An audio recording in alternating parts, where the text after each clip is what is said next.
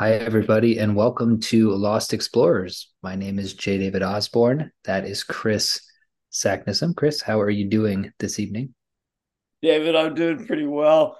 We uh, we actually survived a pretty major live musical gig in the downtown arts district of Las Vegas, and I, I feel pretty good about it. Uh, you know, we did our sort of North African trance influenced gamelan, David Lynch, Lost American Highway sort of thing. And then I did I did put up one one political piece about Kamala Harris. I liked and, it. And, yeah, like thank that. you, thank you. Well, we had come on, man, we had some fun. You know, remember when going out for like maybe you know a couple of, of drinks and a nachos thing with your girlfriend, and wandering around and just checking out like some derelict, weird industrial parts of town, when that was fun, and mm-hmm. you, you mm-hmm. didn't take it all you know too seriously. So I, I think we we did we well, we had fun, and it isn't easy loading in, you know, real uh, mallet size instrument sort of things. Even, I mean, we're not talking concert marimbas, but we are talking about some shit to move around, and in that old roadie sort of way, you know, and so that means a whole thing about some of this the peripheral people like you know some burly guys you know, we all have a little bit of worry about burly guys now, but we sure do like them when we need to move stuff around. And the girls who, uh, and they never worry about being called girls, the girls I'm talking about, who are actually there to help and do things and to make shit happen. You know, it kind of it really works quite beautifully in an old school sort of way. And I really think that a lot of us are, are, are really desperate to have that happen again. So I'm in a really good frame that way. And also, before we get to anywhere, I, I want to um, flag to you personally, but also to our readers, a book that really has, uh, I, I think, is just wonderful. I, I'm a huge devotee, student of the whole idea of missing persons. My stepbrother, you know, really indoctrinated me into mm-hmm. that, his disappearance. But the book is called The Cold Vanish Seeking the Missing in North America's Wilderness uh, by Jon Billman. And it's published by Grand Central and I I don't know how old the author is. I, it, it, he looks to me to be not much older than you are, but it's a really wonderful book about well what it says about people going missing in America's wilderness, wildlands areas.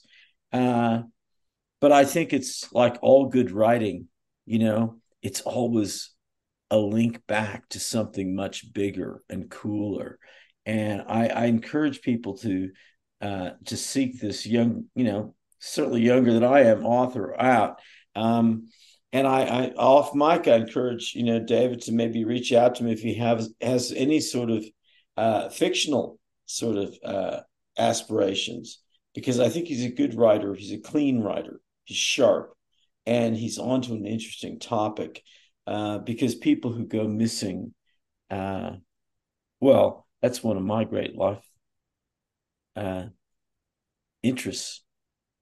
But how is yeah. Mr. Osborne, our teacher, embedded embedded in Lawton, Oklahoma? Good. I'm doing good. Yeah. The um of course you are. The school the school continues apace. I'm bonding further with the students, although now that we're in week three of school, you know, some things have started to pop up. I assigned the kids their first essay, easy. I let them in easy. And I already have a very clear chat GPT case. Um, and a student who, a very uh, quiet girl, um, who I would have never suspected anything of, has been suspended for reasons I'm not sure why. Um, so I was talking to my mentor about the plagiarism deal, and I, I said, you know, I'm just very, I, I feel disappointed. And she said, well, you know, I mean, it's it was their assignment, not yours. And I said, oh, I like that. That's interesting. So, um, and when I say very obvious, you know, the assignment was, well, I won't go, I won't bore you with the details of it, but it was just very clearly just a biography of Elvis Presley that had been copied and pasted from, from either Chat GPT or Wikipedia. Um, but knowing the student and I mean, you can just look at it. It's one of those things you know it when you see it.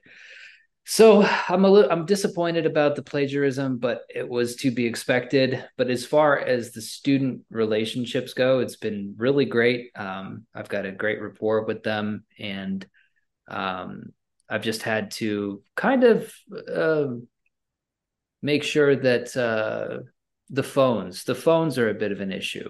I, I will say that. Um, I have had to uh, get onto some to put their phones away, either when I'm speaking or when a classmate is speaking. And you know, there's a few kids uh, who, you know, I'll be doing my my spiel. We're talking about Arthur Miller's The Crucible now, and I'll look and they'll have full on headphones in, just looking at their phones. Do, do you uh, have your your high powered squirt gun in hand? That's a good idea. I should have get the high powered squirt gun. No, I go over to them and I and I. No, I I'm, I'm very, serious. I oh, I know you're serious. Um, I don't. I go over to them and I say, uh, just very seriously, like you need to put that away right now.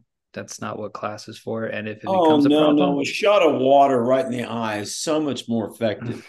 so much mm-hmm. more effective. And on the on the Chat GPT thing, you know, I'm the only uh, instructor in my whole program who doesn't refer to AI, you know, involvement at all. I, I just don't. Mm-hmm. I don't mention it. Um, what I did do is is uh, have a full on, uh, you know, epileptic seizure in front of them with foam in the mouth, and mm-hmm. and and they really they, they start to panic and and you know and then I I I come around and I say, well, thank you for being concerned. I'm a little bit concerned that no one actually called the campus police, considering that you do have phones. You know, mm-hmm. see, they, they, have phones. They don't have mm-hmm. intellect. They don't have courage. You know, phones are not actual yeah, yeah. really helpful unless you have some will behind them. But I said, you know, this is what's going to happen when I read your work. And I know it's not your work. I said, Do you want to do that to me?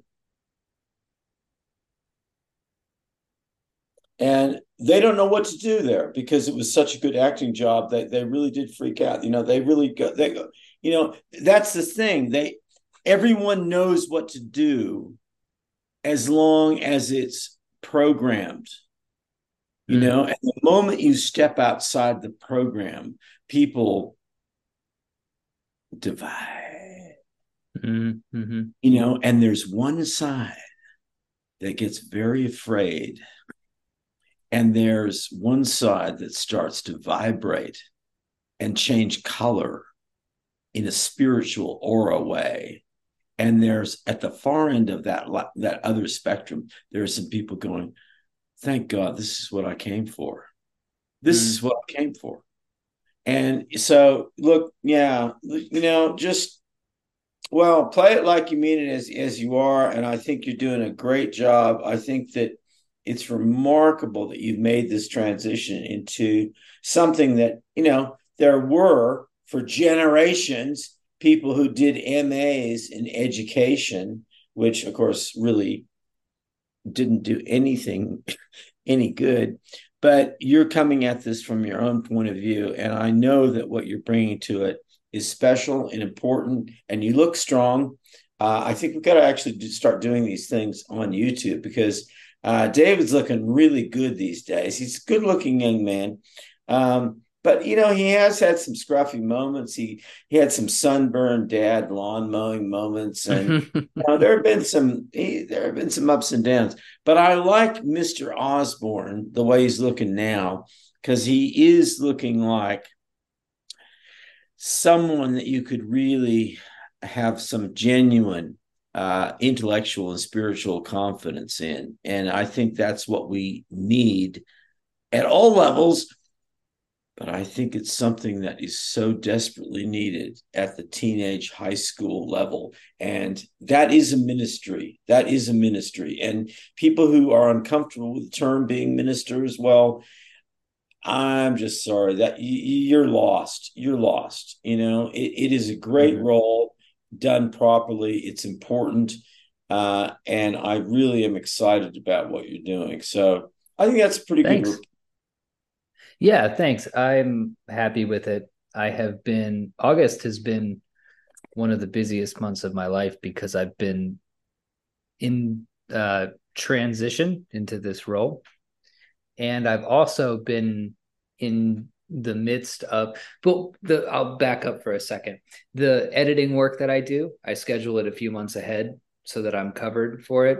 So this was a full month of editing along with a full month of teaching and I'm I finished up uh the last thing that I was working on in an editing capacity yesterday and today I read I ordered a bunch of Tim Powers books and I've been I'm starting on the Anubis Gates now. I got the Anubis Gates, Declare, The Stress of Her Regard, um, Alternate Routes, Fault Lines. Um, so I'm probably going to be reading Tim Powers for the rest of the year. Wow. Well, there you go. Well, I I think that's a good, you know, get get, you know, uh I, I like getting focused. I think it's a it's a good, you know, good groove. And if you do have a a kind of an OCD sort of frame to start with. Hmm. There's nothing to apologize for in in you know picking out some moments and some individual authors and artists and or just I don't know, just vibrational grooves that get you and follow those through as long as they keep your attention, you know. I don't think there are enough secret history writers out there. I think that you could at times fall into that. Powers, obviously, that's his whole thing. But I think right now, in an age of oversaturated media and TikTok and YouTube, I feel like we are primed for the secret history novel to come back, right? Because there's so or the video game. I, am really I'm I'm wanting to launch a much larger idea of an immersive secondary reality that that begins in uh, the Paleolithic Neolithic phase goes through Alexandria, goes through the Renaissance, goes through the age of exploration and discovery, through to Victorian England and uh, yeah, that edge of of the, the 19th century, right into old Hollywood, old mm-hmm. Hollywood, and then the MK Ultra 1960s. So it's a seven part uh, hide and seek secret world game where um, you know in very straightforward Pynchonesque terms there are uh, two uh, adversarial secret societies at, at work which kind of brings to you know to frame uh, a lot of what my earlier you know when i was younger and, and really thinking this was the new buzz um, bringing that back, you know, in a way, and and bringing it back with a kind of educational force uh, that I think that the new dark ages that we're in, uh, thanks to liberal progressivism, uh, it, it, I think it would be an interesting tonic, and I think it might readjust the the true liberal uh, mentality back to the intellectual standards that I grew up with you know? So I, I i think the secret history is you know it's it's well i mean what could be more apparent you know? I mean that's mm-hmm. what the old you know that's what the corpus hermeticum said you know mm-hmm. in many places what could be more obvious than what we're talking about and people go well no it's not it's well yeah yeah it is actually just just shift your lens a little bit and it's becomes perfectly in inescapably obvious. You know, that's totally. you want to worry about is the inescapable. On the uh, note of the video game, I know you're doing a band today. Do you have your band and your aphorism? for us? Yeah, look, I do, and I I really want to celebrate some positivity because I I've been a little bit you know negative and down about my bands, this sort of deconstructive sort of thing, but you know interesting uh, and important archaeology keeps happening around the world thank goodness because it's it, its funding is very intermittent and it's not uh, done through oftentimes the obvious sources uh, you know really rich you know people as in the, the 19th century uh, the government it's just all a little bit intermittent. But a few years back, and there's been some new stuff that's just been found, which is really cool, which made me rediscover this. But say in 2015, in uh, Peru, uh, a bit north of Lima, in uh, well, the the the remnants of high altitude people, and I love that idea. You know, in Peru, uh, a tomb was discovered from 2,700 years ago, which, you know, that's, I mean, that feels like a long time to me. And it was the tomb of the serpent jaguar priests.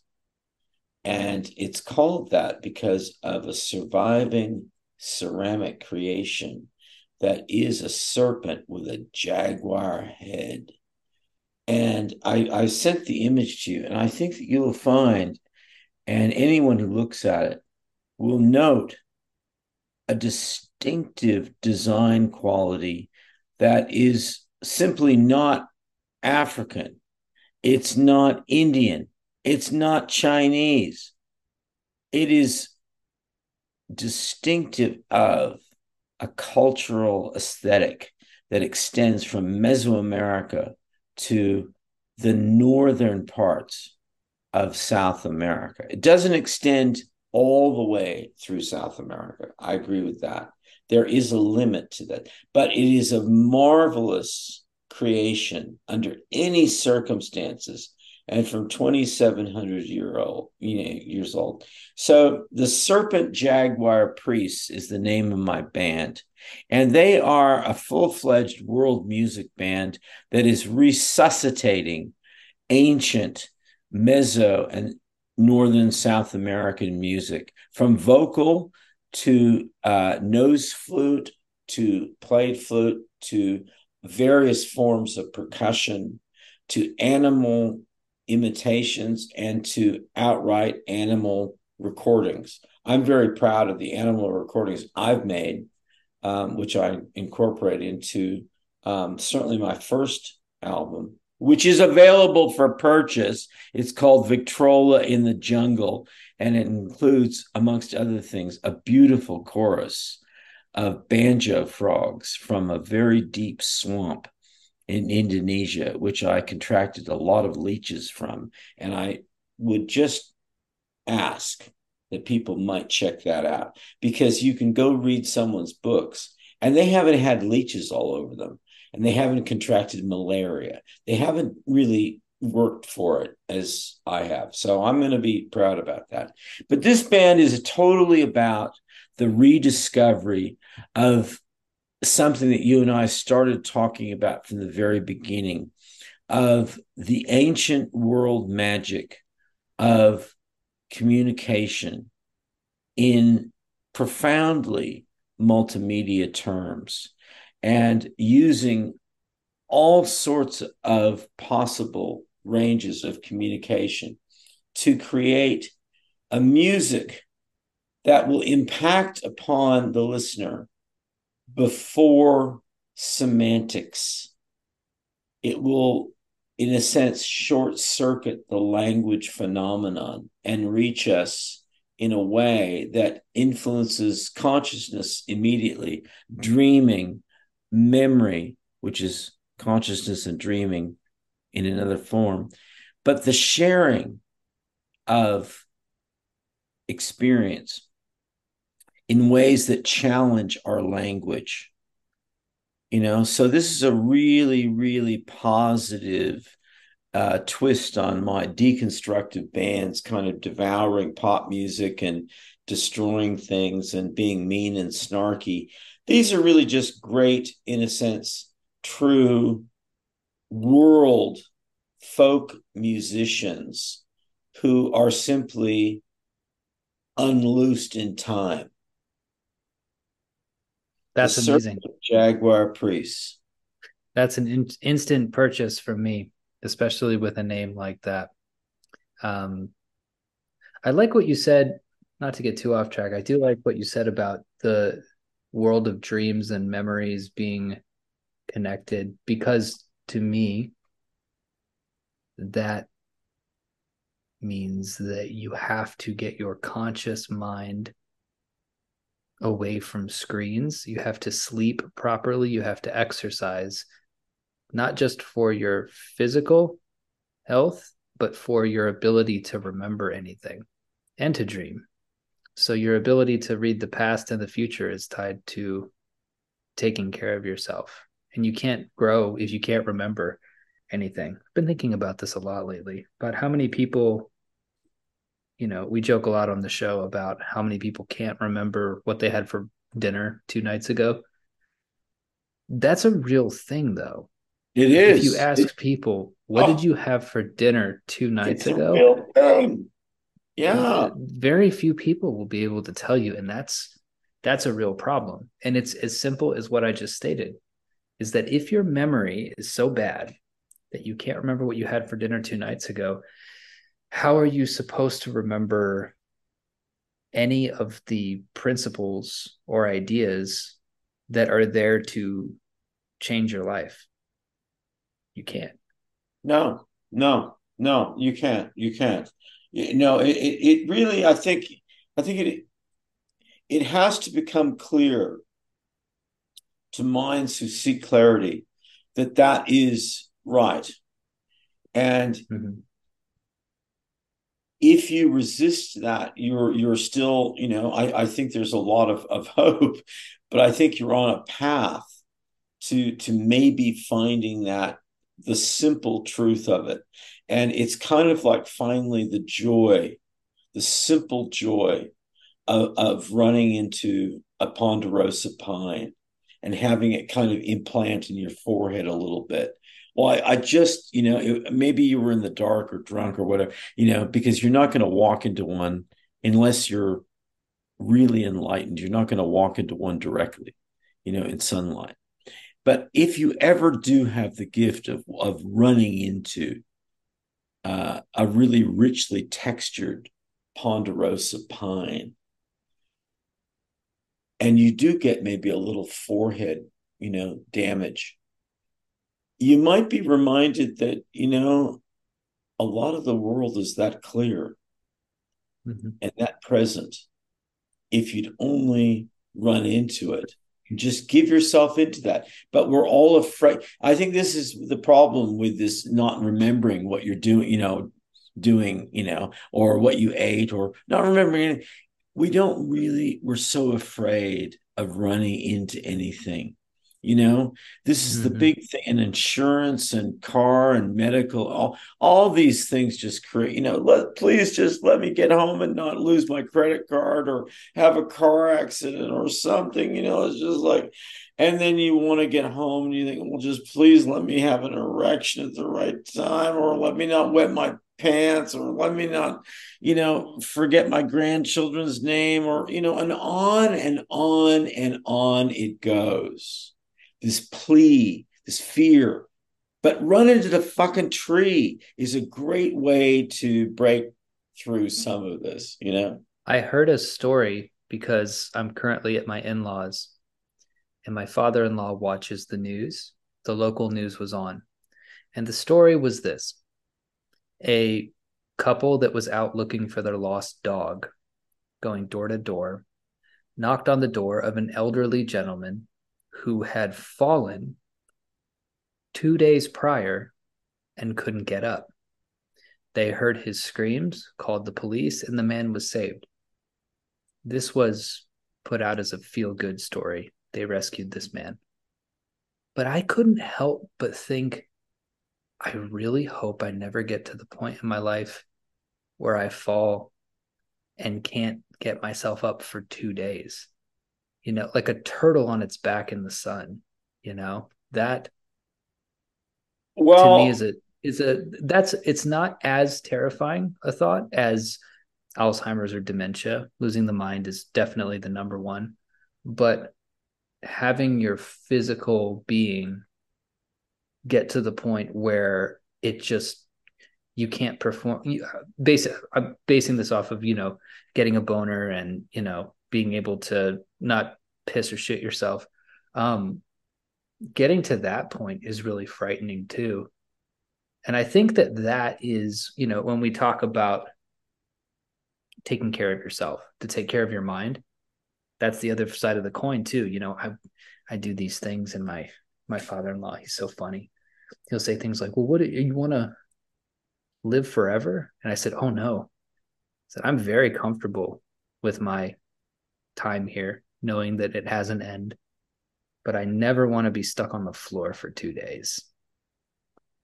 Well, look, I think we're gonna we're gonna come back around to this in a beautifully sort of musical harmonic way with the okay. main uh, thrust because I think you you you've really done a nice overture there, and I, I really admire that intuitive sort of sense of that because I think that's right on the money, and it's right in tuning fork, uh, old spoon, and wooden wind chime uh, resonance with. Uh, yeah, what what I hope we're gonna get to uh, you know pretty soon, but um I do think I'm owed you an aphorism.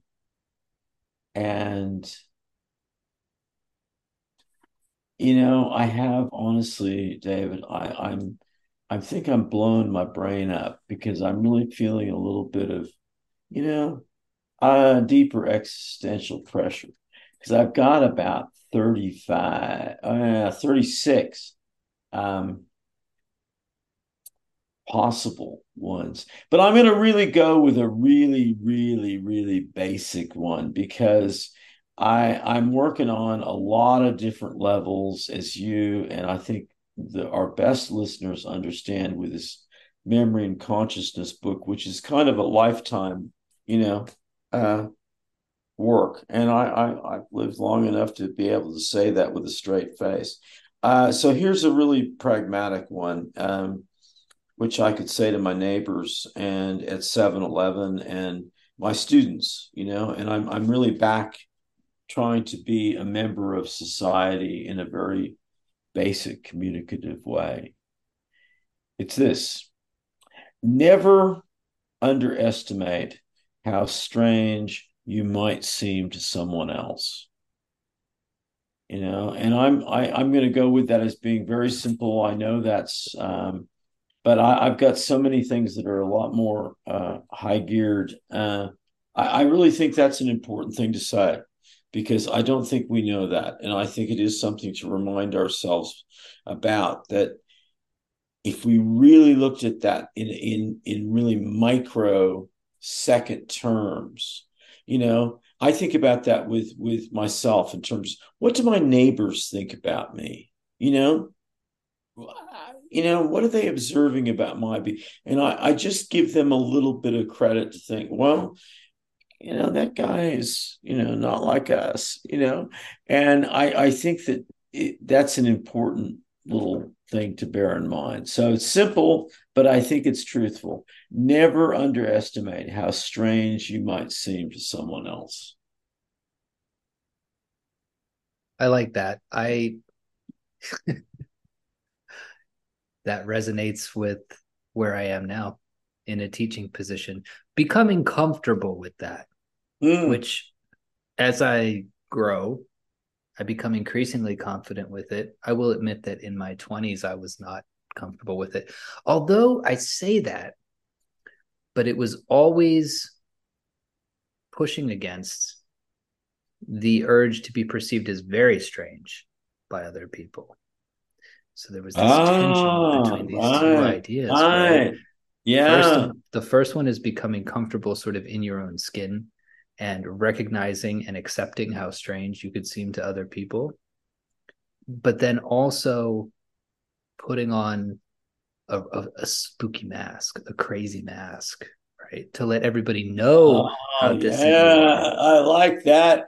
Oh, that's a beautiful, that's an important addition for, I mean, it speaks to me, but I think it speaks to a lot of our audience that, that, yeah, we have put on those. Yes, yes. That's a really important add-on to, to that. And I, I love that you did that. That's really important because it comes around. It's, it, and it's still there because, you know, Mhm. we still want to have those masks available to us um you know like right you know it's like uh you know I love that mask. That's my favorite oh, mask yeah this is one of my thank you this is one of my favorites i really do i that's why i have them right close to hand all the time um but yeah i think that was a really nice add-on and for people who are listening you know this is what the art of conversation has so much to do with is be in ensemble with people. You're not in conflict with them. You're not trying to measure how much you're speaking relative to how much they're speaking. You're trying to play something like a kind of really deep conceptual music. And when something gets rolled out, then you think, well, okay, how can I rhythmatize, melodize, or harmonize with that in some way? And how can I then also maybe taking a little bit of leadership responsibility open up the next phrase of music? You know, and and that's it really exciting. I mean, that's what people really are hungry to have is like, oh, okay, well now it's back to me, and I've got to I I started the riff off, and now well, now it's gotten a lot more interesting than where I started. What now, Betty Boop? You know, Mhm, that's what mhm. really is the essence of this whole thing. And this is what we're we're trying to, in a way, I think we're we're kind of elementary school teachers, both of us. We're not teaching at those levels, but I think that we're trying to really reinvent a kind of deep socialization that most people just don't ever get and i'm not sure you or i ever got really the full you know where it's all broken and smashed and, and mushy and sort of you know bad pancake breakfast but we're trying to make something that looks like a ceremony of significance that other people can be participation figures within.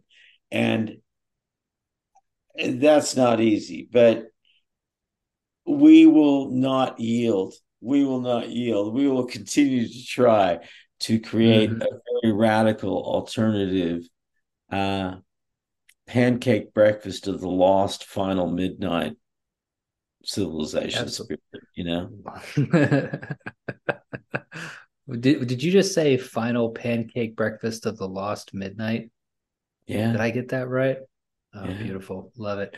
That uh, gets my imagination fired up. What is my imaginative All right. All right. Well, it's back to the lost sort of honky tonk guitar strum diner milkshake a go go lost early years of rock and roll. You may be aware that in the early days, major stars, for instance, a kind of, uh, you know, let's say Buddy Holly or Fats Domino, would get a hit record on a local station and they would get booked in for touring to pump the hell out of that record, right? Well, they couldn't Mhm. be in Kansas City and Omaha and Savannah, Georgia all at once, could they? No, not on the same night. So they would get impersonators. This was a real big part of rock and roll history.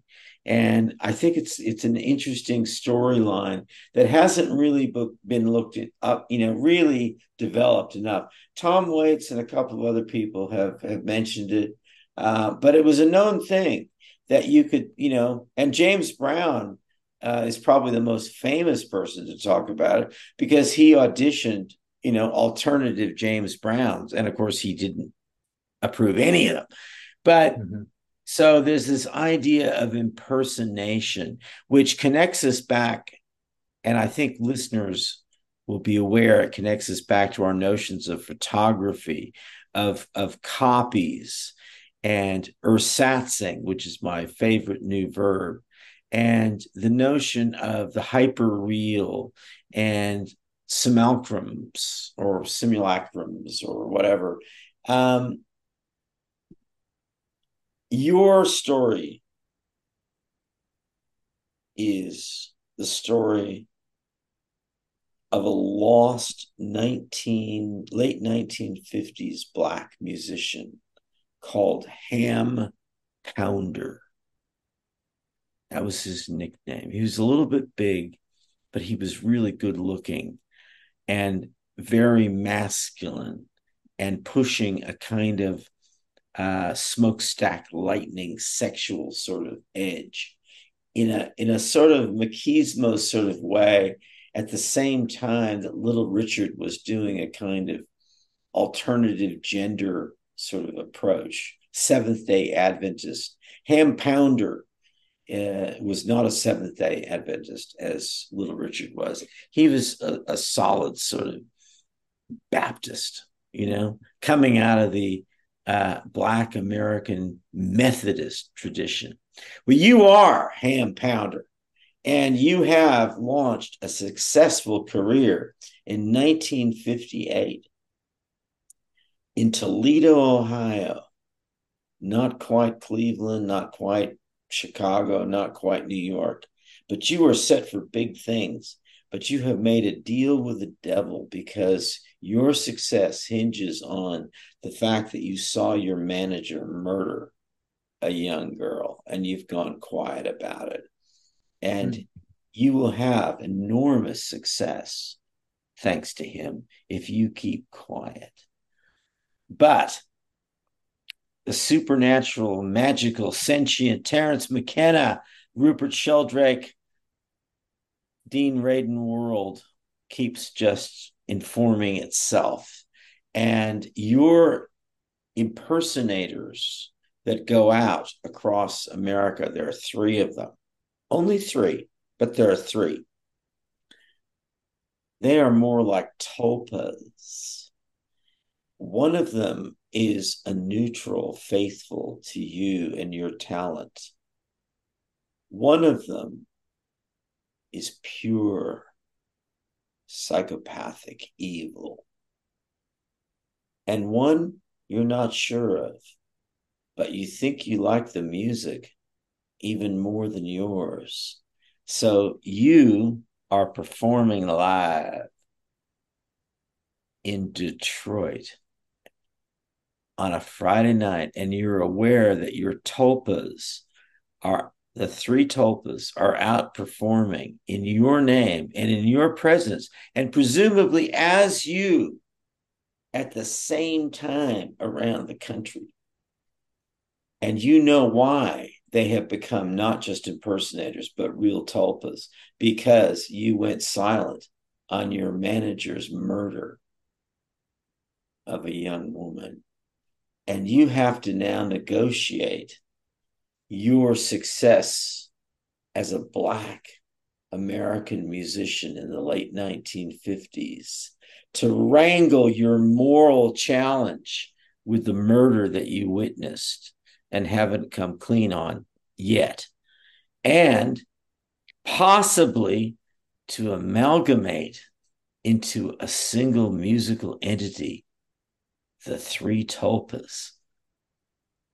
One of whom is, yeah, neutral. You kind of don't know. One of whom is just pure evil, but might be really good. But the third one is actually maybe your best self in a Nietzschean way. So, Ham Pounder and the Tulpas live. cool. I like it. Good one. Good. Good one, good one, good one. All right. With that in mind, I've got all my notes here. What would you like to talk about today? Well, look, I thought, um, with your permission and and listeners, I, I really thought we rolled out a big idea, and I'm very grateful for that chance of of the allegory of the telephone booth. I, I'm I'm really feeling like in in my nonfiction writing with the books at hand that the key is coming up with some models, analogies, metaphors, scenarios that people can really clearly understand and yet are rich enough to to sort of lead to some unpacking and further discussion. So I thought we would go back to the, the three key points that came out of my allegory of the telephone booth. And I would encourage listeners, if they have the time, to go back and just listen to the setup of this, because I don't want to to recapitulate the entire program. But this was an artistic experiment that I engaged in in years past with a, a very hard level science friend support uh, about filming uh, bodies of people entering uh, a discreetly located telephone booth and how when we speeded up the film the bodies seemed to morph and, and become shape-shifting entities um, in a kind of fantastical sort of way. And then we dwelt on this not in a fantasy speculative sort of sense, but in really raw physical terms of, of what this might mean, what we could conclude, and what we would need to be challenged by um, in coming up with a new kind of, of physics to support it. And the first thing that David and I discussed last time was the notion of tempo, how these figures moving into the into the booth uh, move in time in a musical sort of sense. And my suggestion then was, and David offered a lot of really interesting feedback on this that I found so helpful for my work. And I really encourage people to check back on because it's not my words, it's his. And it's, um, it's a very different perspective. But the idea was to to take our minds off of of social history and the 24/7 news cycle and all of the external notions of of time passing and to try to address tempo in a much more personal physical psychological but also metabolical sort of way. David's often talked about uh, his diet and um, approaches to metabolism that are very controllable uh, at an individual level. And I think that we forget that tempo is is controllable, that it is part of, of, of a diet. But while I was uh, thinking about this, this is the first point. Uh, I revisited uh, David Lynch's Twin Peaks: The Return, and David and I are both tremendous fans of that and I, I did think of that once you see through the Lynchian uh, tropes of of a certain kind of Americana surrealism, a certain element of the darkness in communities, and that's a very age old theme, particularly in American small town literature. I, I once taught a really great class uh, and there's a tremendous body of literature on this because this is where american literature really started was the small town. So lynch fits very much into that. But i, I did see it this watching it again. I saw it very much in terms of what david and i have have talked about in extremely critical terms about the we choose kindness uh, ethic in our woke communities where the failure really isn't. I mean, Lynch never cites any political influence. He does make some mentions of, of economic struggle, but it's really about the pressures on individuals to remain empathetic and human. And I was really touched by um, Harry Dean Stanton's performance. Mm-hmm. Me too. As yeah. the manager of the Fat Trout Taylor Trailer Park and I, I didn't know that he recorded that uh, shortly before his death at 91. But I think what a beautiful way to go out. But my point, my first point to you is, um, David, for your response is uh, that uh, if you peel back the wonderful uh, metaphysics and mythology uh, of, of David Lynch and Twin Peaks and just look at it more in really social, human terms. I think there are some great guidelines of where uh, contemporary um, culture has has gone wrong. Um, what do you think? In terms of Twin Peaks and, and well, culture going wrong? I, I, I guess I, I guess I'm just I'm I'm wanting to open up the the allegory of the telephone booth in terms. Well, no, I'm I'm sorry. I'll, I'll finish that thought. I got a little bit distracted. My mother keeps calling. I don't. Yeah, I'm kind of sorry. Um, I'll get that silenced. Uh, I, have spoken to her many times today. Um, but this is ironic because it's part of what's being talked about too. um, but that's also part of it. You know, you have to choose when you're going to, you know, engage. Um, I think the problem with tempo, well, this is a beautiful illustration of it. I think the problem of tempo is something that we feel we can't control. And I think we can control it. And I think we can control it with humanity and and compassion and and also some discipline and self-protection you know? I think that that that is possible. And i think that what we're looking for are models of of how that's done. The harry dean stanton character within that series i think does a beautiful job at that. I think some other characters do too. I've i when i watched it again all of the surrealism all of the metaphysics all of the lynchian you know stuff mm-hmm. washed mm-hmm. away. And what i saw was not even an allegory, but a very straightforward presentation of what what human community really looks like when it's working well. And the fact that it can't get direction from the economy from a government from from whoever you know it just can't. It, it needs to be directed from within. So that was my first thought back to you. Right right. I agree with that 100% i think that this is something that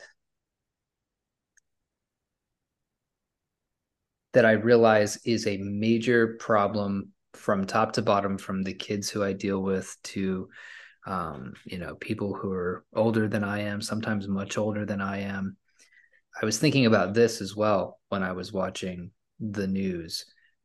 A common criticism of the news is that it's all bad news so it puts you in a bad mood. Well, okay, but we're not really getting to the problem of it, the core problem of it, which is that it is an external way of structuring your life. If it was all good news, it would be just as bad because it would still be telling you how to do things. Yeah. Um, yeah, exactly. And exactly. so and so when it comes to the internal and shifting the internal, you know, these this is what the Stoics talked about um, this is what every wise person, and I do mean every single wise person, has been saying for as long as we have recorded history that you have to change. It, you go back to the emerald tablets not even marcus aurelius and you find as above so below as within so without. And i think really what you're getting at is the it's the fundamental problem of something like Marxism or any system of thought doesn't have to be Marxism. We can take anything that posits right. that if, if you if you change the material conditions around people, people will change. It's completely backwards. It is completely backwards. The only way for society to change for the better is from an in the inside out, right? Rios uh, randomly put on Jurassic Park today, the original, the Steven Spielberg film, and you know all of Jeff Goldblum's characters talking about messing with nature and playing God and things like that. We we tend to think about them on a that in a science fiction way of bringing dinosaurs back from 65 million years of extinction, but taken more broadly the idea that you change you, you can scientifically or economically or architecturally necessarily engineer the inner lives of people is true but insufficient right? Because it doesn't it just we've proven that it doesn't matter. As things have got as all those things have gotten quote unquote better people become more and more miserable. And it's because everything is flipped well i think that's a that I, I really feel that you know i really do. And i think that's a good response to this first level of, of unpacking the telephone booth allegory and our sense of that what was going on with that artistic experiment from my past was really about looking at notions of of tempo from the individual psychological through the social. And then to we all do get to the social element and we want to get to the social element. And i think what you've said is that, we also want to to not lose ourselves in an externalization of that where all these things are imposed upon us which i think we do feel now. I mean i, I do. I, I really feel like uh, there are some basic parameters that are are now uh, at close range imposed upon me by political forces that I once, you know, used to align myself with. I, I really feel very strange that way. Uh, but the second element that we talked about um, with the telephone booth was the notion of as these bodies are changing. So, uh, just to remind listeners, we I was videotaping people coming and going in an ordinary phone booth. But at such speed, the bodies seem to intermingle and become kind of one body, or, you know, it, it was a, a very strange, elastic, plastic mess. And my point for last episode was that this speaks to our notion of the desire for fluidity of identity and yet there is a conflict there because we also want to have an integrity of personality and a continuity mm-hmm. of consciousness. And we'll also have some you know impositions from you know outside. David your bill is due. Are you going to renew or not? You know it's mm-hmm. like make that decision. You're you know there there are some things that are not uh, as negotiable as we would like and the fact that we want to be seen as a panda with or without a penis in one moment really may not influence our credit rating or the fact that we will even be uh, really treated at an emergency room, you know, let alone treated well. Um, so there's a, a, give and take about the notion of the flexibility of identity um, that I mentioned last time. And um, one of our listeners uh, sent me an email reminding me about the strange uh, pre TikTok way pre TikTok, like half a century uh, gimmick of how many people could you pack into a telephone booth. That that was a real wild, mm-hmm. crazy thing that young people did back in the 1950s. And I thought, you know, that's very interesting because that made Time Life, you know, magazines, Life magazine. It was a Life magazine cover. And yet, my students today would have no idea about the strange fads that were in the past. And I one of the words that I'm including in my um, smaller work, about 52 words away, is the word fad, uh, because I think it's greatly misunderstood. It's greatly denigrated. Um, because, you know, I mean, what's a fad? Uh, humanity could be a fad you know mm. um, mm-hmm. it's all about time and scale and and and scope and magnitude but yeah well that's true of everything you know it's like you know a fad might be okay so that was the the, the second point but the really crucial point in in something that we're prosecuting on multiple levels is that the enormous benefits and the enormous restrictions and potentially uh, claustrophobic distress unto death of, of the container as as central metaphor. Oh, right. So right. deeply embedded within language. And David and I are not just we didn't pull this out of our butts. This comes from a few uh, really important people: George Lakoff, uh, Gilbert Ryle. There's there there's a lot of thinking behind this.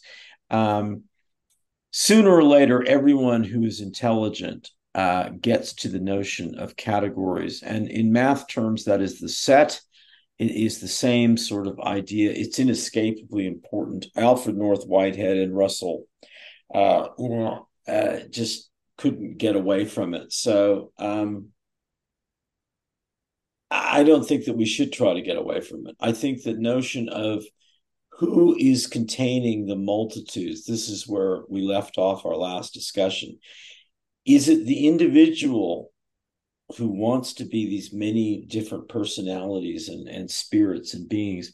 Or is it the phone booth? And therefore, and David kind of challenged me to sort of like sh- shed a little bit more light on, well, what would the phone booth be in a bigger sense today? What what are we really looking at as a container? Uh, and I think that that is the really great challenge of, of the moment. And I have mm-hmm. an idea about that. I have an idea, and it goes back to um, an exercise that that was taught to me when I was working with blind and and, and severely disabled people. We were all of the sighted people were blindfolded, and we were given noisemakers out on a fairly good sized playing field under good conditions, sunny skies, you know, no rain, nothing to fall over or, or really hurt ourselves with, you know, un, wasn't entirely impossible, but the idea was to find others making the same sound with the same noisemaker.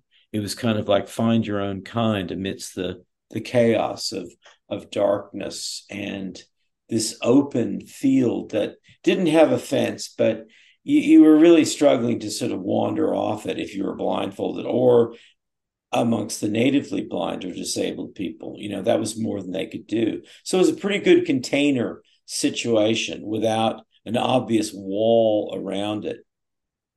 But the notion of the container that we formed, or at least that I formed, had everything to do with, I think, with what we're talking about today in terms of social media responses and uh, just the simple ah, mm, eh, mm, you know, sounds around you like, oh, oh, you're over there, right? I'm gonna, you know, and as crude as that was in a really elementary school teacher biology sort of way, I think it was very profound, and I, I, I don't know that it at least had the the benefit of uh, not an externalization of boundaries imposed upon us, but the creation of boundaries from within, you know?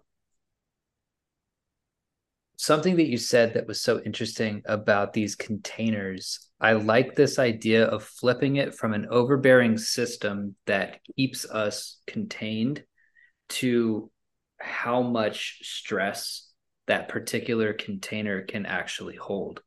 Because when you look at something like social media, for example, it's been said to death that it is too difficult, too schizophrenic, too fast, too short. All the and all of those things are true. But when I think about it, the feeling of it is one of imposition. Twitter is something that's imposed on me, right? Yes. But what if it's so weak that it's simply a system that actually can't contain even one person, let alone the millions that it holds. Ooh. Right? Well, you know, this is where see that you as we used to say, if you have a good idea, you can go home now, but you're already home. Um, I, I think that's a really brilliant idea. And I think this is a great example of a technique that Dave and I continue to talk about in terms of inversion, but it's really here. I mean, this is a major judo thing of of asking,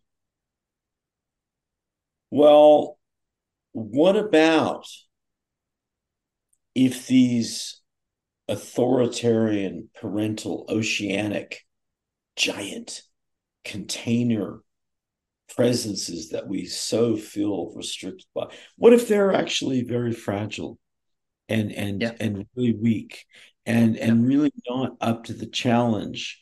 And i think that's a very powerful jujitsu of spirit approach. And i also think it's a very compassionate uh, realistic adult lyceum chautauqua point of view that harmonizes with william james and some of his best moments is probably his best known book, um, talking about in just speculative terms the way he could do so well, as if you were just out for a walk with him, you know. And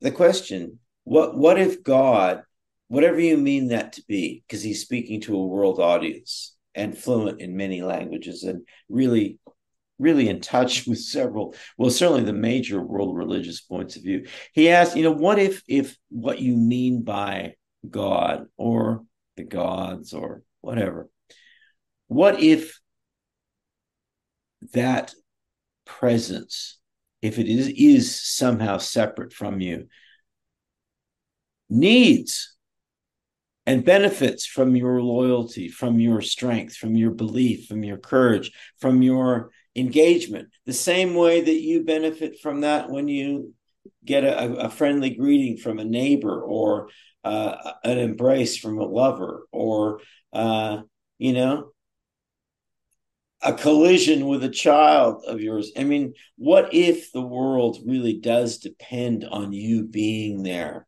and that, that, you know, reality is not repeatable? That this is an evolutionary system that is really not a system at all. It's an organic, strange, you know, it's like a female manatee just going crazy trying to get out to opener water. And uh, what if we are all part of the God? You know, and our belief and our support and our energy and just it's a feedback loop you know, isn't that a really simple sort of idea that, again, like, you know, like the Corpus Hermeticum stuff is like, well, like, isn't this, you know, pretty obvious? I mean, we are like, you know, dealing with ancient Greek and Egyptian and Indian ideas but we're trying to like put it in street level terms. I mean, how much more apparent can the occult animate truth of the world be? You know? Right, right. And you can feel when you begin to think in those terms, you don't feel the oppression anymore because the boundaries of the idea itself are infinite, right? You're butting up against a psychic barrier when the idea is too small that humans, as people who are known to create structures out of our dreams, we create structures in the material world to match the size of the psychic arena that we're working in. So, an idea like communism, for example, naturally compels human beings to create camps, to create oppressive governments, things like that, because we're manifesting the boundaries that are in our mind with those ideas. Whereas if you don't necessarily hold that and you have this free range open mind, you have no need to create a psychic prison around it because that's not what's being generated in the first place. Well said. Well said. I, I think that that that uh, I mean we're going to have more to say about the the price paid for containers and the benefits from them in in all sorts of ways from the very physical to uh, the social structural to the purely conceptual and metaphorical uh, there's so many things going on there but i think what david just sort of rounded that off by is is really really important and uh, this is the i think the core idea about uh, that comes from language is the notion of containers. And the problem that emerges from all of the metaphors around it is a, a tendency towards ownership, possession, and therefore loss. And I'm finding this is really deeply ingrained in the notion of, of the memory idea, because memory is all about container storage. You know, it's just, it, it's everywhere you go. Even Bruno's beautiful memory palace is still, you know, that's like the Alexandrian library. Well, it can get burned, it can get destroyed. You know, it's like that's not robust enough for me as an idea about where memory lives. And I think lives is my crucial idea. It's not where memory is stored. And we have to fight against these tendencies within language. They are inherent within the language code. And as far as my experience goes, they certainly apply to the six major languages.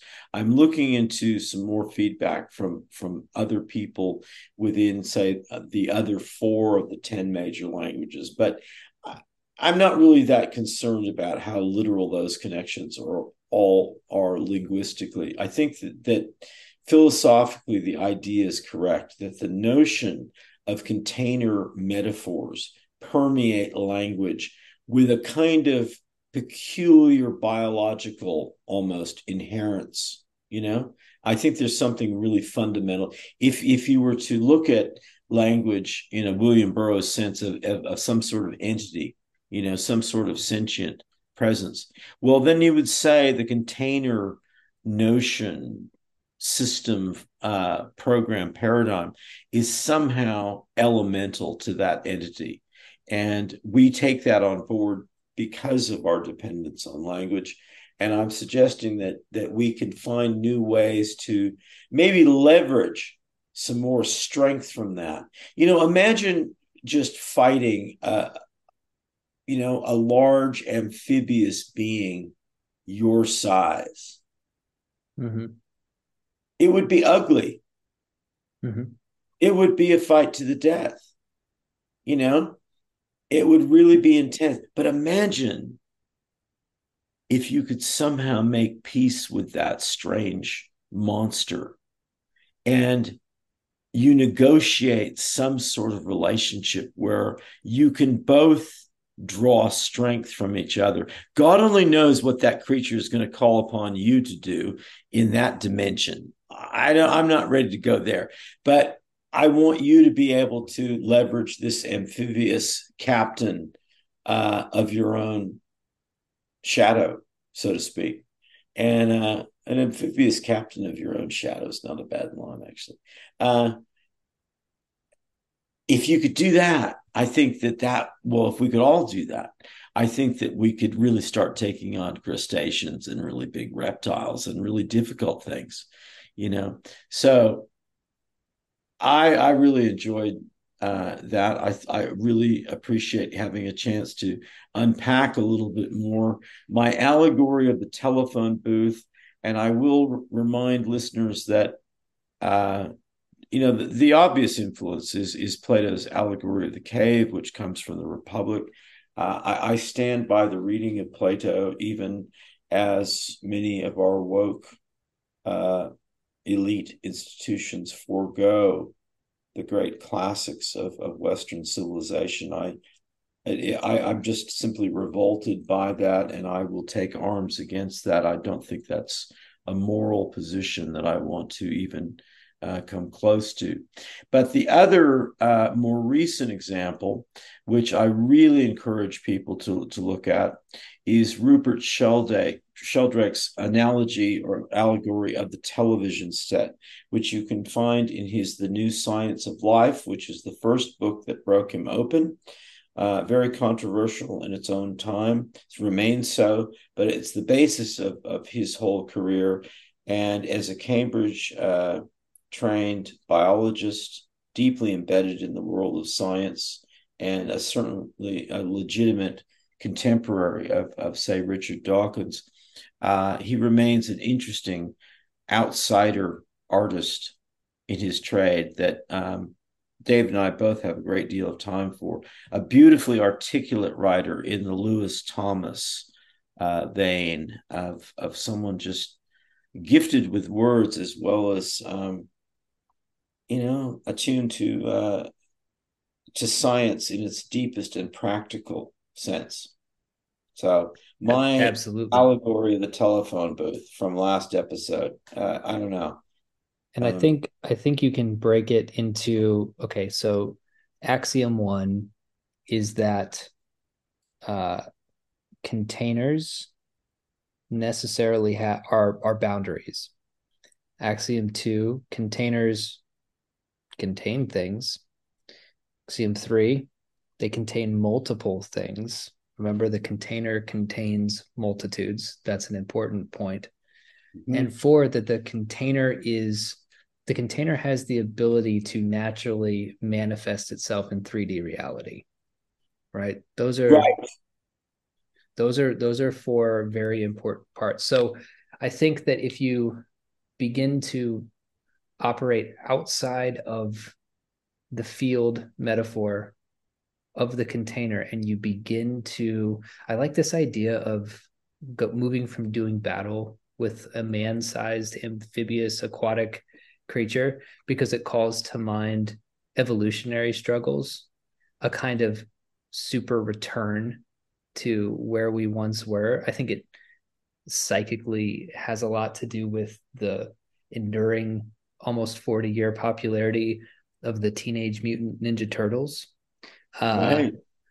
and i think that you know moving from the container metaphor to a metaphor that does not have boundaries because when you're picturing your battle with the amphibian you're not thinking of any walls. At least i wasn't picturing walls when i was picturing this fight right?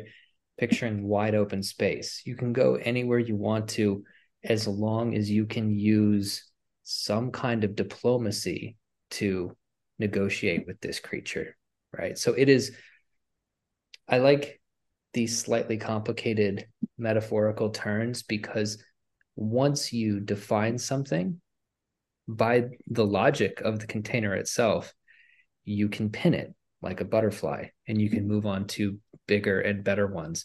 So i like that the i like that your metaphor of the container is so vivid and concrete. I use those words very intentionally because it gives us something that we can then move away from in, into the interaction with the amphibious creature, right? What is what do the surroundings look like? What are we fighting about? How do we communicate? What kind of strength powers does this thing have? What kind of mental capacity does it have? All right, now we're working with a cool metaphor right? And nowhere in that metaphor is what are the boundaries? What are we supposed to do and not do? Uh, you know, how do I interact with my, you know, none of that, none of those rules are there. It's just how do you grapple with an with a Ninja Turtle? Well, you know, I think we would all do a pay per view, yes, to watch you grapple with an amphibious, muscular, liquid, slippery version of yourself. I mean, mm-hmm. I, I just don't think I could have. I can't imagine uh, under any circumstances what would keep me from watching that. You know, I would want to see that, and I would, I would know in my heart that whatever the the verdict outcome was, it would be a triumph of something beyond my understanding and i think that's really cool. I i love your notion of the super return. I think this is a good mm-hmm. example for people to listen to. And i really I, am working with some uh, students. I've had my first day in class and i already you know i can't help myself. I'm a quick study uh, i think danger and and uh, lack of options taught me that. Um, and I know there are some some smart, a couple of really smart kids who are also really tense and urgent and and needy. And I, I get that feeling already. But I think that they're the kind of people, even as young as they are, who are hip to the notion of a lot of mysterious, interesting, dynamic and and really potentially forbidden freight can be loaded into apparently simple forms that slip through you know? The super return. Well you know we've had big things of the eternal return you know well so we don't really hear that anymore you know nietzsche and and uh eliade kind of you know? But the super return that dave has just laid on suddenly it's all reinvented and we've got uh, wrestling with with really aquatic monsters suddenly on the main card you know and i think that's the way uh, that's the positive way to view the chaos of our contemporary moment is that it is possible to suddenly give birth to some really interesting monsters who may or may not have a radically different game plan. I mean, I think that monsters doing very mundane things is is absolutely the essence of reality TV.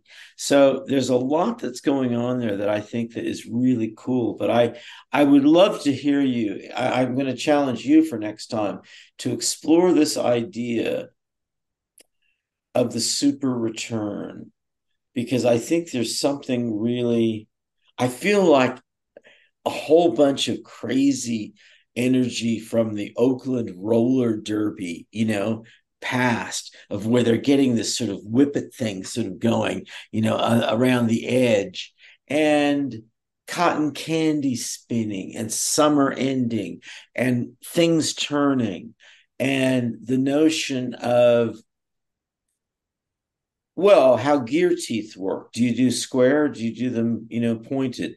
There's a lot of ancient technology magic wisdom sort of flipping around in this strange thing. But i i think that um, i could see a band you know david osborne and the super return. I like it. I like it. Would you like to hear my imaginative. I do. Ham pounder. Come on now, man. We're rocking and rolling Toledo and Kansas City and everywhere. I was Super taking a bit of a break from. I was taking a bit of a break from the garage. My brother-in-law is visiting, so I've been recording in the garage. But I want to be in the garage for this one, just so that I can be a bit more expressive with it. Okay, so ham pounder and his tulpas. Yeah. Ham Pounder is playing Detroit. His Tulpas are playing different shows. The neutral Tulpa has decided that this will be his last show. He wants to pick up his life as a Korean chef, making japchae and bulgogi, recipes he picked up in the Korean War. He's playing Los Angeles, and his hit song is Blowfish on the Han. The psychopathic one is in New York, killing more women, mostly ones related to the manager. He's left a groupie in a hotel room chained to a radiator with a dog bowl on the floor. His song is The Low Light in Her Eyes. Ooh. And the and the really good one is in Las Vegas. Dressed like a woman. He practices polyamory. He's getting filleted on stage while he's playing his number one smash hit called she can't sit down. Now, Ham Pounder wants to get rid of these tulpas. He's planning on playing a quiet song tonight called I in the Palm. He met a quiet young white man in a diner over pancakes the morning of the show. And while he gets to talking to this man, he finds out that he too is a veteran of the Korean War and this veteran relates to him a story of a time he saw a gang rape occurring in an alley in Busan Air Force Base and turned away from it. And he's been living with it ever since. Now, Pounder feels a connection to this man because of his similar guilt with the girls that his manager has killed. And he decides that this man will be a perfect Ur Tulpa, an ultra Tulpa, so on stage, Ham Pounder brings out a glass eye of Fatima that becomes a beam of white light that reaches into the front row.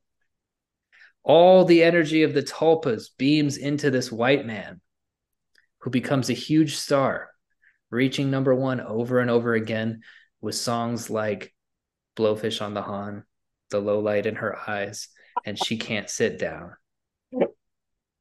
In 1992, he passes away in that same theater, which he could never leave, which he had turned into a Korean bulgogi and japchae restaurant, and which has numerous bodies of his multiple female admirers buried under the boards. I don't know what happens to Ham Pounder after that. you know what? I'll tell you this. If I had to make a Vegas bet on the winner of a full scale hand to hand unaided combat between you and a large, even luminous, amphibious monster version of yourself. I'm going to back you. I, I am going to go against the supernatural thing here. I mean, I, I I I think you're like me. I think we're always in favor of the luminous, amphibious, monstrous sort of you know sides of things. But I I I think I'm going to go with you. Thank you. I appreciate that. I'm uh, I'm glad you like it. Do you have a tool and a tip for us today? I do have a tool and a tip, and I I want to uh, put my tool in terms of uh, do not forsake uh, long term speculation in your life. Try to keep some records. You know, try to keep pace with thoughts as they change in time because I have been very devoted, as I've shared with David, and I, I think many times in the show about my dream studies. And I really feel like I'm getting close to something important in terms of uh, understanding how the the dream experience indexes against the mind body problem. I mean, I'm not going to dismiss the body issues. I know that there are issues in terms of stress, diet, the heat of a room, illness. You know, I understand all that, but I, I want to um, show, as in perform, uh, what is the benefit of really keeping a kind of forensic track of, of this. And I want to contrast a very early morning dream. And my thesis here is that as we are uh, definitely uh, coming out of a second or, or even tertiary level of sleep, there are certain dream characteristics that that do appear. And mine may not be yours, but I think that there my point is that there are different characteristics relative to different sleep patterns. And I've noticed that when I have extremely realistic, generally speaking, uh, anxiety based dreams, that may not be that extreme, but that that that prey on a little, you know, just you know, they're kind of in keeping with my waking reality. It's because I'm close to to reality, and um, for instance, I had an experience um, two days ago of my next door neighbor who is uh, is married and has a nice wife, and they're um, they're very mellow people, I guess. They're sort of relatively, they're a little bit older than I am, but uh, he was ex Universal Studios musician uh, and has a beautiful studio, which I would love to, you know, partake in, but we're really not that close. But in the dream, he was married to Lidia Yuknavitch, who I, I think that that some of our listeners may be familiar with. I, I, I, like Lidia's work in many ways, but I also feel very disappointed. I, I don't feel like uh, there's ever been a connection with my work from her. Um, so there's a kind of a strange tension there. But she would certainly be the last person to be married to my next door neighbor. But what was interesting about the dream is that they they were very much together, and they were we were living in a kind of strangely composited uh, environment, which links back to some of David Lynch's scenes that he uses uh, in Twin Peaks: The Return. The idea of the Dutchmans, which is actually uh, filmed in a in a motel, which I have beautiful pictures of, which is still there in in North Bend. Um, it's the Mount Si uh, motel, um, but a classic old roadside motel. But the Dutchman's was was really where John Dillinger and gangsters of the 1930s hit out, and is a lost place. And in the show, uh, one of the key figures, Ray, says to uh, the Agent Cooper doppelganger, "Well, it's not a real place." And the doppelganger goes, I, I know what it is." You know, because it's it's a metaphysical part of the whole Twin Peaks world. So it was that kind of situation. But in this dream, I, I'm just not doing quite enough to maintain my my yard and and to deal with pine needles and things so there's this sort of aura of disapproval it's not anything more serious than that but that is very much i think uh, uh, an emblem of the near to waking anxiety sort of dream. Whereas I contrast, and and I I, I have I put forward this idea of dreams running between oscillating between emblem as in a really powerful visual in, image and ceremony a much more complicated sense of narrative. And i want to go into the narrative thing uh, and how we manage that in dream terms a little bit next time because I think it really rounds up so many of the things that David and I have been talking about in terms of architecture, photography, initiation rites, the atomic bomb, and a lot of other things. But I want to focus just an entire opposition to this very straightforward anxiety dream about my real next door neighbor and a, a, fellow writer figure who couldn't possibly be romantically involved with him complaining about me not keeping up with my pine needle issues. I want to contrast it with this image of me taking photographs of an animal that starts off as a kind of very modest, small rodent, like a shrew, I have many skulls of of these kind of animals, you know, relatively small. The skulls you can hold in your palm. But this is a full-fledged living animal. As I photograph the animal in this deeper dream, and I'm I'm asserting here that this is a much deeper, earlier in the night, different level of consciousness dream.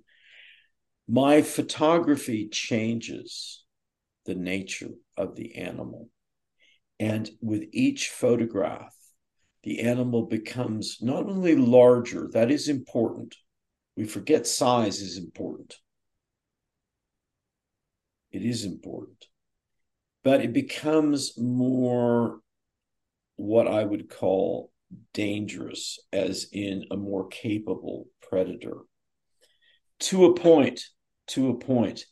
And then I start running out of old school film so it's a non digital dream. And I think that's interesting. And as I begin to run out of film, I have finally gotten to a tiger. But the tiger, with my last shot, winces and becomes less formidable, a little bit sway back, a little bit arthritic, old. And tiger skin hanging on tiger body is more poignant than old people with you know chicken necks and you know crow's feet and you know it's animals too get old you know and there's a woman in the background who comes forward and says well we've got to put that one out to some circus and I haven't really paid any attention to her before in this photographic shoot sort of experience. And I'm really just sickened by that sort of idea. And I lead this tiger who was started off as this little rodent shrew sort of creature and who really isn't walking well. It has like hip dysplasia, like dogs, you know, the, the, the joints just simply aren't functioning. And I think, well, I'm not going to fucking lead you out to some circus or to to be shot in the head unless I'm going to be the one to do it. And I I go outside. There's just one simple door, and out in the street there is a bronze lion that is a beautiful amalgam of the classic British Empire lion and the classic Chinese lion, you know? And it's bronze and it comes to life. And it's it's stiff. It, it's not working well because it was just a statue only seconds before. But it leans in and the tiger climbs on its back and they walk away together without my help. Not to a circus, not to death, but to some partnership situation they can create themselves. And I think that is the a, an example of the richness and vividness and possibility of deep dreaming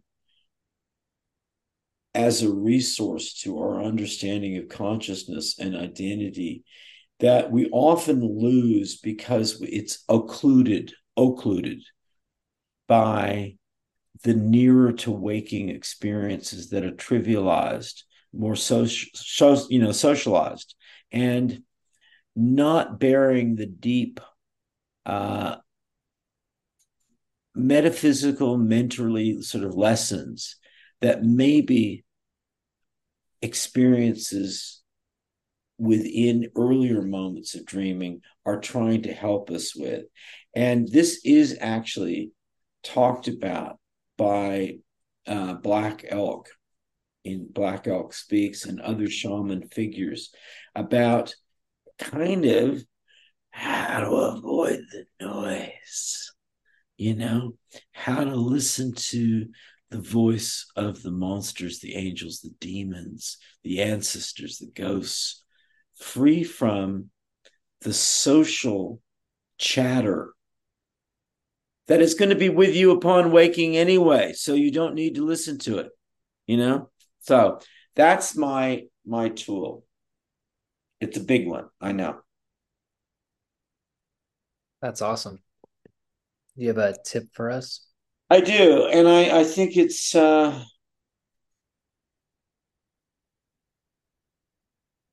well, don't have for breakfast tomorrow what you had today. Simple as that. You know, I'm going to go try to get really basic, really basic. I like that. I like the balance between the two. The the tool in particular it it got it gave me this thought and i'm sure you've covered this in your memory book and i'm sure we've talked about something similar to it on this show but the whole time i'm hearing you know the tiger and the tiger's getting old and then this mixture of between the, the English lion and the Chinese lion statue, and they team up together.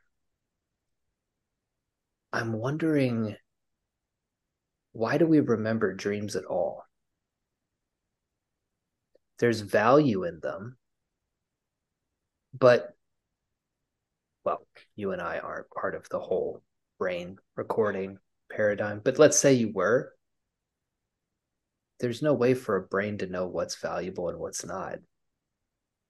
That whole paradigm is off because you can't you can't tell what dreams are quote unquote good for until you've had time to remember them in the first place.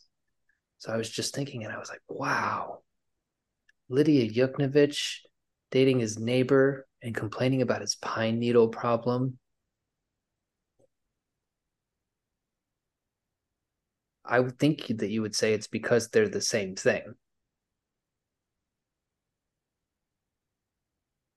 Well, I think what you've done in terms of asking why remember certain dreams, why not, what what's going on there, is really at the heart of of the entire problem of consciousness studies, which affects all what we call cognitive science, neuroscience, the physical, you know, physiological MRI driven MD based people, the psychology based people, the philosophy of mind people. There, there isn't a coherent framework there. There is just not. And there has, and in fact, we're we're a lot further from that than we were 2,000 years ago. And I think that is a peculiar, peculiar thing. Um, we're just not able to ask questions at the right time to go back to our notion of tempo. You know it, it, it just is simply not something that is happening. And in fact i think we're much more ignorant about these issues. And so all of them get hived off to a kind of uh, new age uh, you know sort of world of, of the Esalen Institute. And I think that's part of what has denigrated Rupert Sheldrake's career in the eyes of, of formal scientists. But really, I mean, the question of why, I mean, what does to remember? I mean, what my I, I know where my member is. I think you know where your member is. Are, are we remember? I mean, it's like, I mean, really, I, I just think anytime there's a prefix involved, it's like re or x or something.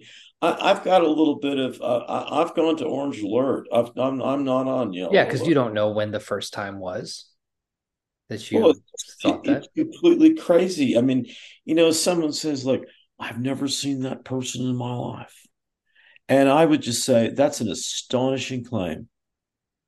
That is an astonishing claim. Yeah, it is. You know, I mean, where does this end?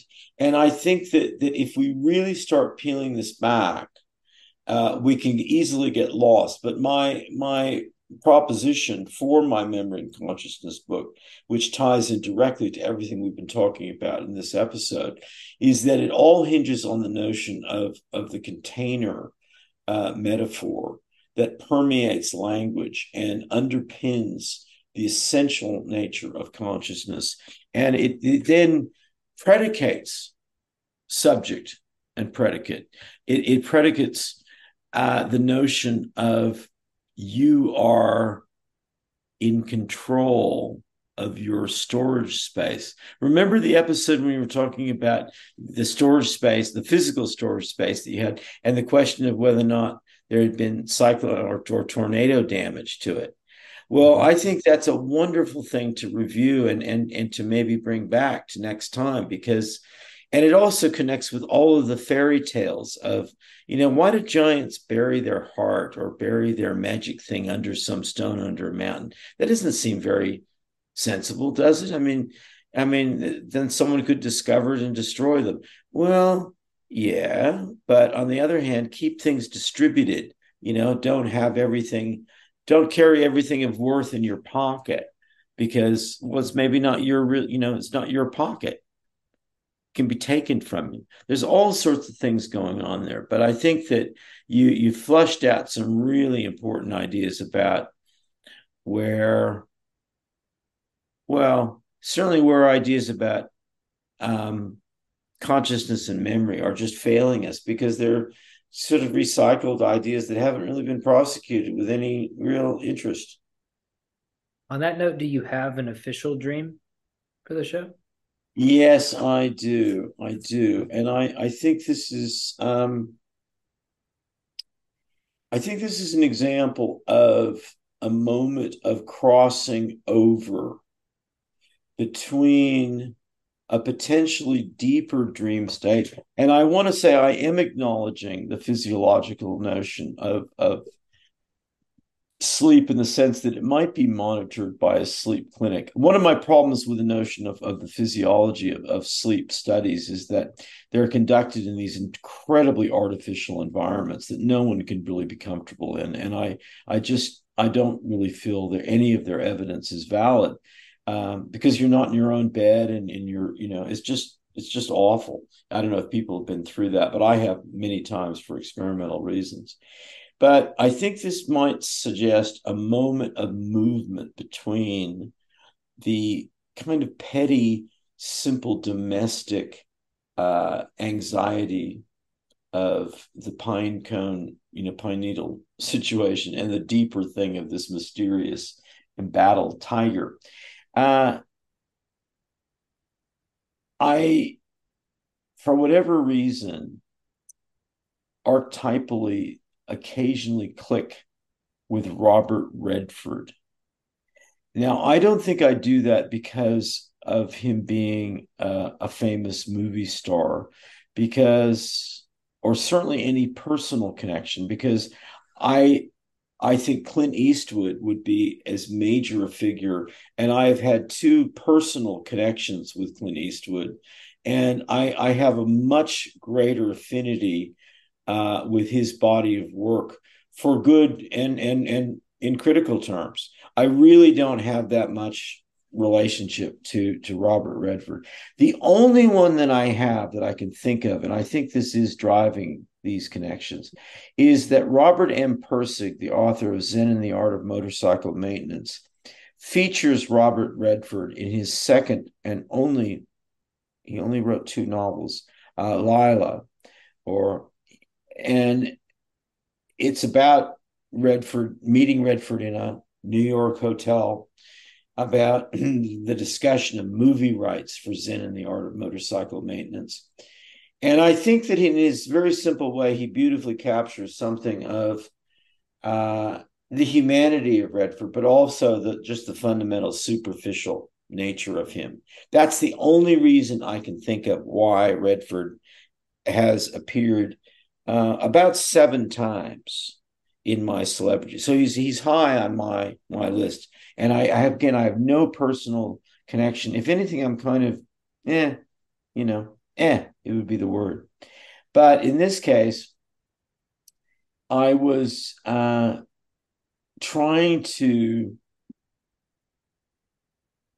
Well, he looked awkward in a party sort of summer writers, artists uh, get together sort of environment uh, sense. And I wasn't the host or had any idea about what was going on, but I was concerned that he kind of was looking a little bit disoriented. And he was older, he was his own age in this. So this is age true. And then I found myself, and I, noticed, I think this was a, a movement towards waking. I found myself trying to pitch to him my uh, novel TV series idea of based on Private Midnight, my book. And I, I felt a distinct sense of discomfort in doing that. But I thought to myself, well, this is Robert Redford, and I've got to, you know, uh, be be doing. And he did seem kind of like he was looking for some help and, and just an anchor point in this kind of fluid social environment. And then he brought it right around to this old school television thing that people were watching a big screen with two smaller screens showing the exact same thing, but looking like out of a 1960s sort of spy thing of this is the the intelligence agency giving you your briefing. And the show or the segment news segment that was on was about some new tiktok music director. And right in the middle of my spiel to him when I'd finally gotten up the nerve to talk to him about pitching an idea and was not worried about getting him more carrot cake or something he completely broke off with that and said we should really pay attention to this. This is this is important. This is why we're here. And so drew me back to this asian woman who was speaking on behalf of some new tiktok phenomenon and I thought, okay, okay, yeah, he's right. That's I remember now. That's that's why we're here. nice. All right. I like that. That'll do it for us for tonight. Next week, we'll talk more about amphibious wrestling. David, you were great. I just love this idea. I think we've got to actually somehow bring this to, uh, I don't know, like visualization. I want to see you wrestle, you know, the amphibious version of yourself. That'd be hot, you know? We could sell fucking tickets to that, man. All right.